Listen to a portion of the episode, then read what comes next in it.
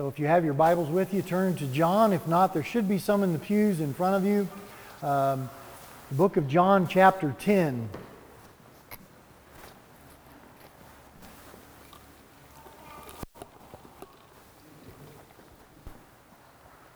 We got started on chapter 10 last week. Uh, we blazed through the first six verses. there was a lot there for us, a lot that we uh, gleaned from that, learned from that. Um, that teaching was entitled The Nature of the Sheep. And we're going to see two things in this passage in John chapter 10. We're going to see the nature of the sheep, and tonight we're going to be looking at the nature of the shepherd. So, uh, the story goes that there was this former, former blonde girl who was driving down the road. But being a natural blonde, she had grown tired of all the blonde jokes, which that happens. I, I can understand that. Um, so she'd grown tired of that over the years, and so she decided to dye her hair a different color.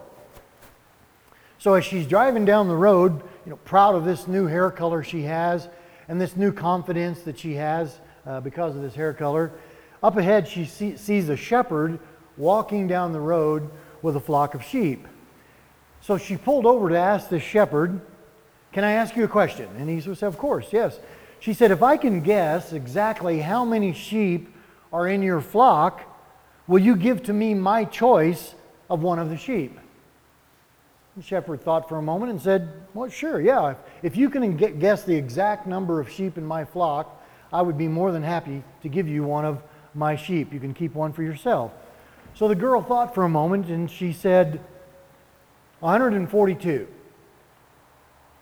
There are 142 sheep in your flock. And the shepherd was amazed. He said, that, That's correct. I have exactly 142 sheep in my flock. And, you know, that was the deal. You, you, know, if you guessed it, then you get to pick one of my sheep. You can, so you can pick out one, you know, right now. So the girl did so, and she loaded one of the animals into her car and headed down the road. Now, what the girl didn't know that was about a mile down the road, there was a, a dead end. So she gets to this dead end, she turns around, and she's got to go back the direction that she came from. And of course, she comes upon the shepherd and his flock again. Now the shepherd, as she as he saw her approaching, he waves her down and says, "Hey, I, can I ask you a question?" And she said, "Well, yeah, well, sure." And he said, "If I can guess what color your hair really is, can I have my dog back?"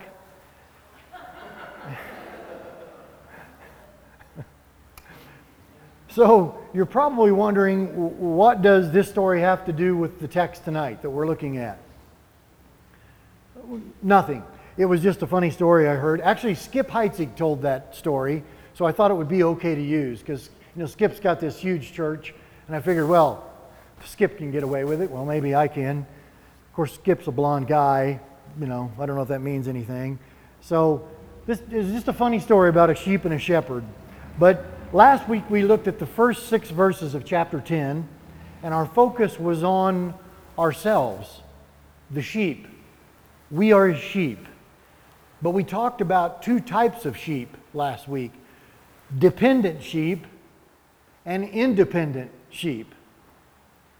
Sheep that are dependent upon the shepherd and the benefits of that, and sheep that act independent of the shepherd and the problems that that can cause we talked about that in depth because we as sheep know that sometimes we do act independent of what the shepherd would have us to do, don't we?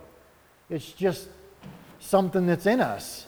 Uh, it's the flesh that lives in us that we want to move in a certain direction, even if the Holy Spirit is prompting us, hey, don't go there, don't go there. And we act independent of that guidance, of that counsel, of what God's Word has to say, and we move in our own direction. Well, the shepherd loves us. He doesn't let us move that direction for very long. We talked about the uh, painting that I mentioned when I was growing up that we had in Sunday school class. It was a painting of Jesus with a lamb over his shoulders. And what that picture is, is trying to get across to us is that sheep have a tendency to run away. So if a shepherd has a sheep in his flock, that continues to leave the flock and run away into danger, he will break the legs of that sheep, that lamb, and then carry that lamb on his shoulders till he heals. what a wonderful picture that is because that's what Jesus does with us, doesn't he? Even though we've had this tendency to move away from the flock, to act independent of what he would want us to do, he loves us in such a way, he will do what is necessary to keep us in his flock, won't he? Even if that means cutting us off at the legs, right? I don't know about you guys, but that's happened to me before. They weren't actually broken, but he did do what was necessary to draw me back to him. So we have these dependent sheep and independent sheep. Both are still sheep. Both the shepherd still cares for, as we know. But as we're going to see in verse 11 in our study tonight, the good shepherd gives his life for the sheep. Key verse in our, our text tonight. But last week we finished with verse 6. Jesus used this illustration, but they did not understand the things which he spoke to them.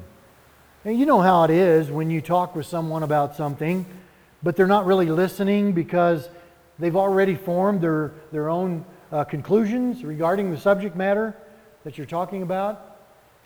Husbands and wives. Wives, have you ever had a time when you're trying to tell your husband something and he just doesn't seem to be tracking with you? He's just not there. He's not focused. Nobody but me. Okay, well, that's all right. but you know how it's, it, it just, just happens. It can be in any type of situation. Somebody might be talking about something. You might already feel that you know everything that there is to know about that particular subject, so you kind of zone out, just not really listening. And that's what's going on in our text. The, the Pharisees, these religious leaders, they didn't hear or understand or believe because they just didn't want to. They'd already made up their minds concerning Jesus. They were awaiting the coming of the promised Messiah, and they'd already determined what he would be like and what he would do. They were looking for someone that was going to become and be a, a king like David, a, a, a warrior, a conqueror like David, because they wanted to be out of, or be from out underneath the bondage of Rome, didn't they? But what they were in bondage to was sin. They were in bondage to the law. That's what Jesus came to deliver them from. But they'd already made up their minds concerning this. And it's interesting because how God's chosen one would come to be with his chosen ones. We've talked about that. Israel was God's chosen people, wasn't he? So they didn't like what Jesus had to say or do, but Jesus continues with further explanation as we get into our text tonight. So we're going to read from verse 7 down through verse 21 tonight. Then Jesus said to them again, Most assuredly I say to you, I am the door of the sheep. All who ever came before me are thieves and robbers, but the sheep did not hear them. I am the door. If anyone enters by me, he will be saved and will go in and out and find pasture. The thief does not come except to steal, steal and to kill and to destroy. I have come that they may have life and that they may have it more abundantly. I am the good shepherd. The good shepherd gives his life for the sheep. But a hireling, he who is not the shepherd, one who does not own the sheep, sees the wolf coming and leaves the sheep and flees. And the wolf catches the sheep and scatters them. The hireling flees because he is a hireling and does not care about the sheep. I am the good shepherd, and I know my sheep, and I am known by my own. As the Father knows me, even so I know the Father, and I lay down my life for the sheep. And other sheep I have which are not of this fold. Them also I must bring, and they will hear my voice, and there will be one flock and one shepherd. Therefore, my Father loves me because I lay down my life that I might take it again. No one takes it from me, but I lay it down of myself. I have power to lay it down, and I have power to take it again. This command I have received from my Father. Therefore, there was a division again among the Jews because of these sayings, and many of them said, He has a demon and is mad. Why do you listen to him? Others said, these are not the words of one who has a demon. Can a demon open the eyes of the blind? Let's pray. Father, we thank you for, for your word and what it has to say to us. Lord, we want to learn more tonight about the Good Shepherd, our Lord and Savior Jesus Christ. And just like we were talking before, Lord, uh, we aren't a people that know everything that there is to know about Him. We desire to learn more about Him by you teaching us through your word, through the power of your Holy Spirit. So, Lord, we submit ourselves to you this evening and ask, Lord, that you would show us your truth from your word. In Jesus' name. Amen. So, verse 7 Then Jesus said to them again, Most assuredly, I say to you, I am the door of the sheep. What we're going to be looking at tonight is several things, several key points proving this nature of the shepherd. As we saw our nature last week and how we are as sheep, this week we're going to see the nature of the shepherd. So Jesus said in verse 7 I am the door of the sheep. All who ever came before me are thieves and robbers, but the sheep did not hear them. I am the door. If anyone enters by me, he will be saved and will go in and out and find pasture. The thief does not come except to steal and to kill and destroy. I have come that they may have life and that they may have it more abundantly. So we see in this text, starting with verse 7, then Jesus said to them again, Again, he's going to be repeating some of what he has said before. The topic that he's going to be teaching on or continuing to teach on is, a, is carried on from what he has already said in those first six verses. He said to them again. Let me ask you, does the Lord ever have to tell you something two or more times for you to hear it? yeah, I know that's the way it is with me. But that's also the patience of our Lord. He doesn't say, Forget you, you dumb sheep. I'm not going to repeat myself. He says it again and again and again. He doesn't say, I'm tired of explaining this to you, or you just don't get it, do you? You'll never get it, you dumb sheep. He just doesn't do that. He has patience with us, He loves us. because of this love, He continues to say the same thing until we get it. You know how it goes. The Lord's trying to tell you or me something. We're not listening. Maybe we're even ignoring Him. And then it happens. You'll hear a couple teachings on Grace FM, or you hear it from a friend, or you see it on a bumper sticker. Maybe you read it in your own devotional time. And it becomes clear what God's trying to say. So He continues to teach us in spite of us. He says it again and again until we get it because he wants us to be faithful in the last thing that he told us to do. So he said to them again, you would think after everything that we've looked at this, you know, up to this point in the book of John, that he would just be fed up with these religious leaders, wouldn't you? Think, forget you guys, you dumb sheep. I'm not going to have anything to do with you anymore. You just, you just don't get it. But he shows patience with even them. They are God's chosen people. God sent his son to those people. He is teaching those people, and they still don't get it because they had blinders on. They just didn't want to see him for who he was claiming to be. So he said to them again, He says, I am the door of the sheep. That's the first thing that he says to him here in this passage. I'm the door of the sheep. But he says it twice in that passage. I am the door. Most assuredly, I say to you, listen up, I tell you the truth, I am the door. I'm not a door, I'm not one of the doors, but the door. Now, in the first six verses, we saw Jesus as the shepherd who enters the door. Remember, we talked about that last week. But here he refers to himself as the door. Both are true of Jesus. You see in verse 3, there's the reference to the doorkeeper. Now, if you had a flock of sheep and you were moving towards a town or a village because you were going to spend some time there, you'd probably hook up, you'd use your network and resource with other shepherds, and you'd find a place in town where you could put a lot of sheep in one fold, in one large pen or area. And because the shepherds would have business to take care of, things to do, they would appoint or hire a doorkeeper Someone that could go and watch that door of that fold so none of the sheep could get out. And also, as we talked last week, so no one could get in except the shepherds, watching that no one tried to climb over the walls, tried to steal the sheep, those thieves that are referenced here. So they would have this doorkeeper to watch over the flocks for them. Now, the, the doorkeeper knew the shepherds, and he would open the door for them. They had hired him, they had appointed him to watch the door of, you know, for the sheep. So if the shepherds came back, the doorkeeper would know them. So the true shepherds could come in and out of this sheepfold to get their sheep. They would call their sheep by name, as we saw last week, and the sheep would follow the shepherd. So in this case, Jesus is the shepherd who enters through the doorkeeper in that case. But now, when the shepherds are out in the fields, they're out in the wilderness, they don't always have these shepherds to rely on.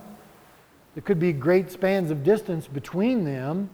So they have to build a makeshift pen of their own to put their sheep in. And because there's no one else around, then they have to be the door as well. So the shepherd is not only the one that goes in and out with the fold, leads the sheep, but in this case, out in the fields, the shepherd has to actually be the door. So you can imagine him putting all these sheep into a fold made out of uh, trees and stones. Maybe it's even a cave, and there's just the one entrance, there's the one door to get in and out of there. The shepherd would lay down at night in front of that door to protect the sheep, to be there for them. So when the shepherd leads his flock into the fold for the night, he'll place himself in that opening to be the gate, to be the door. He is the door, literally. So he says that also in that text that those who came before him are thieves and robbers. Now, he's not condemning all the former prophets and all, he's speaking directly to these religious leaders. Because we saw a couple weeks ago how these religious leaders reacted when someone confronted them. You remember the blind man? Jesus healed the blind man. And so there's these series of interviews that took place. The religious leaders interview the blind man who's no longer blind, asking him how it happened. They weren't really interested in the miracle, they were interested in who healed him and why they did it on the Sabbath, right? When we looked at that. Now, we also saw from that text that this blind man was called in to these religious leaders to interview him. They also called in the blind man's parents. And the blind man's parents said, Yeah, this is our son, and he was born blind, but now he sees. That didn't satisfy him, so they called in the formerly blind man one more time to interview him, talk to him again. And then he starts talking smack to those guys. He starts asking them questions, which leads to what? He gets kicked out of the synagogue. They said, Yo, you were born in sin. You know, you're out of here. You're, in, you're, you're out of the synagogue. Now, does this sound like shepherds from what we see? Certainly not good shepherds by any means, right? You're on your own, sheep. You're out of the fold. Get out of here. You former blind man. We don't have anything to do with you. So, the shepherd that we know in Jesus Christ, he guards, he protects. No one can get in to kill, steal, or destroy. And the sheep can't get out into the world on their own without the shepherd knowing it, right? So when the shepherd does lead them out, he leads them out as their protector and as their provider. As we looked at last week, Israel, the Jews, were, by our text that we looked at last week, they were the sheepfold. Jesus came to lead his sheep, the Jews, out of the law out of the, the sheepfold of Judaism that they were stuck in, stuck in their sin, stuck in the law. They couldn't keep the law. And he came to deliver them from that, these very ones that he's talking to. Jesus came as their shepherd to lead them out, to lead them out of this sheepfold under the law into the fold of his sheep, this new fold, this new flock, now under grace.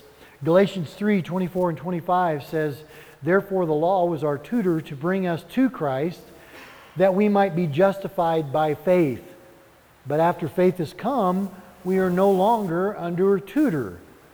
What was required of them was faith faith to believe in Him, believe who He is, believe what He says. And that was their problem. They just, they just didn't believe. They didn't believe, and they were insisting that the sheep continue to follow them, follow their way, Judaism, the law. They didn't like someone coming in and upsetting the whole system. And that's what Jesus was doing. So these thieves and robbers were trying to lead the flock, the sheep, in some other way. Now, a thief implies deception and, and trickery. A robber implies violence and destruction. And these take away life, but Jesus gives life, and he gives it abundantly. So the sheep couldn't keep the law. The law would lead to sin and death. The law was given as a tutor to bring them to Christ, the true shepherd, to believe in him and what he taught gave them life, not death and sin, and not just life, but abundant life. Now, that would be the definition of a good shepherd, I think. And so, as a sheep, I would want to follow a good shepherd, not a, not a bad shepherd. Wouldn't we all agree? Because a bad shepherd doesn't guide, provide, and protect. So, why would I want to follow a bad shepherd? Well, you might say, what, well, what if as a sheep I don't have a choice? But that's just it. As a sheep, we do have a choice, don't we? We have a choice to choose between a good shepherd or a bad shepherd. And Jesus says in verse 11, I am the good shepherd. He says, I am the door, and he says, I am the good shepherd. I am. The good shepherd gives his life for the sheep, but a hireling, he who's not the shepherd, one who does not own the sheep, sees the wolf coming and leaves the sheep, the sheep and flees and the wolf catches the sheep and scatters them. The hireling flees because he is a hireling and does not care about the sheep. I am the good shepherd, and I know my sheep, and I am known by my own. So, some definitions here a hireling, bad shepherd. He thinks that the flock exists for his benefit.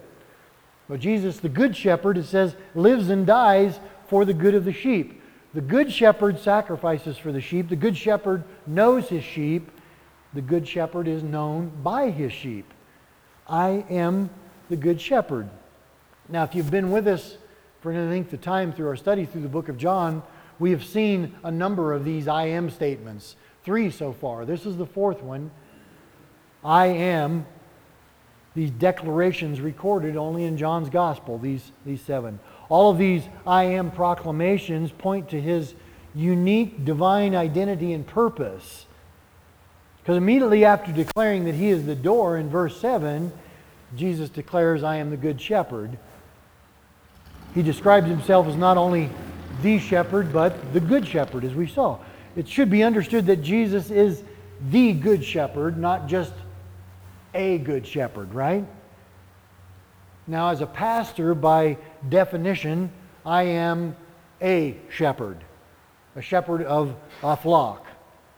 But I have to always remember that I am just a shepherd. I'm not the shepherd. Only Jesus is the shepherd. And as a shepherd, I must also follow the shepherd myself to lead his flock in his way.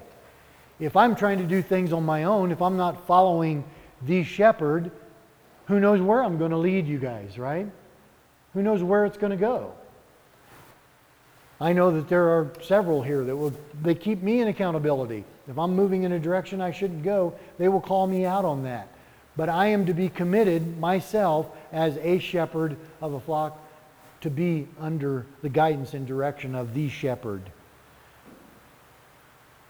So without that focus, I'm just not a good shepherd. I'm a bad shepherd. There are a lot of bad shepherds out there. There's a lot of bad teaching, there's a lot of false teaching, and so all of those that are proclaiming those things, they're just bad shepherds. They're not caring for the flock. We need to depend upon the guidance and direction of the good shepherd, the only true shepherd. So the faithful pastor will, as an under shepherd of the good shepherd, will display the same characteristics as the good shepherd. He'll sacrifice for the sheep. He'll know the sheep. and he'll be known by the sheep. He'll be a shepherd and not a hireling who does not care about the sheep. If they're in the ministry for their own glory, if they're in it for the money, I can honestly tell you I am not in it for the money. I think that there are many, many, many pastors out there that are not in it for the money. They just want to serve the Lord. And so that's a good thing. I think that's a really good thing to start off with as a pastor because then you care for the flock regardless of whatever bennies there may be on the side, right? So a faithful pastor, will always be an under shepherd of Jesus Christ himself. He says also, I lay down my life for the sheep. In verse 16, another sheep I have which are not of this fold, them also I must bring, and they will hear my voice, and there will be one flock and one shepherd. We talked about this a little bit last week because Jesus was sent to sac- be a sacrifice for the whole world, not just the Jews, but also the Gentiles. And we got to praise God from that last week because, why? We're Gentiles, aren't we? We needed this to happen. We needed him to come for the Gentiles as well. They are also those that he's going to bring into his flock. So, this is proof positive in this text that what he was talking about previously when he referenced the sheepfold was what? Israel, the Jews. Now he's saying, Other sheep I have which are not of this fold. They're not of Israel. They're not uh, Jews. They're Gentiles. He came for them as well. Verse 17 Therefore my Father loves me because I lay down my life that I may take it again. No one takes it from me, but I lay it down of myself. I have the power to lay it down, and I have the power to take it again. This command I have received from my Father.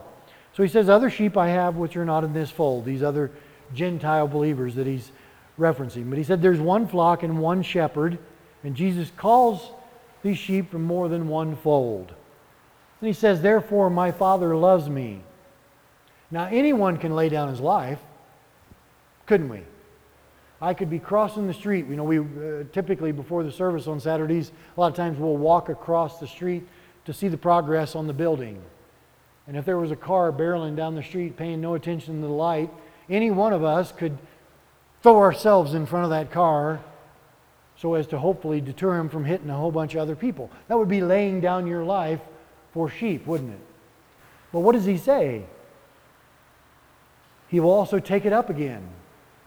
So anyone can lay down their life, but only Jesus can take his life up again. Because Jesus has the power to take up his own life. It's evidence of this unique relationship he has with the Father. He says, That I may take it again. I have the power to take it again. In this sense, we could say that Jesus raised himself from the dead, couldn't we? We could say that. He's God. He had the power to lay down his life and he had the power to take it up again. He said, This command I have received from my Father. So it was a part of the plan to submit to death and then to emerge from it victoriously alive according to the command received from God the Father. It was all a part of God's divine plan to provide a way out of the law of sin and death. Jesus was the way out. We know that. Those of us that have made that decision to accept Jesus Christ as our Lord and Savior, we know, we've experienced the fact that He is, He was our way out, don't we? We know that. We've seen that to be true. He was the good shepherd to lead the flock out of the fold of the law, Judaism, and into his fold, the Father's fold of grace. Ephesians 2 8 and 9, well known verses that we uh, reference often. For by grace you have been saved through faith, and that not of yourselves. It's the gift of God, not of works, lest anyone should boast. By the grace of God, we can be saved and led out by the Good Shepherd. God says, Here's my gift that I offer you. I'm going to send my son to lead you out of your sin, Judaism, the law, that you can't lead yourself out by, by keeping the law, because that's not possible. Because of that, I offer to you as a gift My son, the good shepherd, the only one that can lead you out so that you can become a part of the true flock of God. Again, who is he talking to here? He's talking to these religious leaders. He's trying to get through to them. He's giving them facts about himself. He's giving them truth that comes from the Father. And they're just not listening. So faith is mentioned. This faith, trusting and believing and knowing that Jesus, as the Good Shepherd, can accomplish what he says he can, what God says he can. What those of us who believe, who are one of his flock, know that he did because he is our Good Shepherd. Amen? Amen.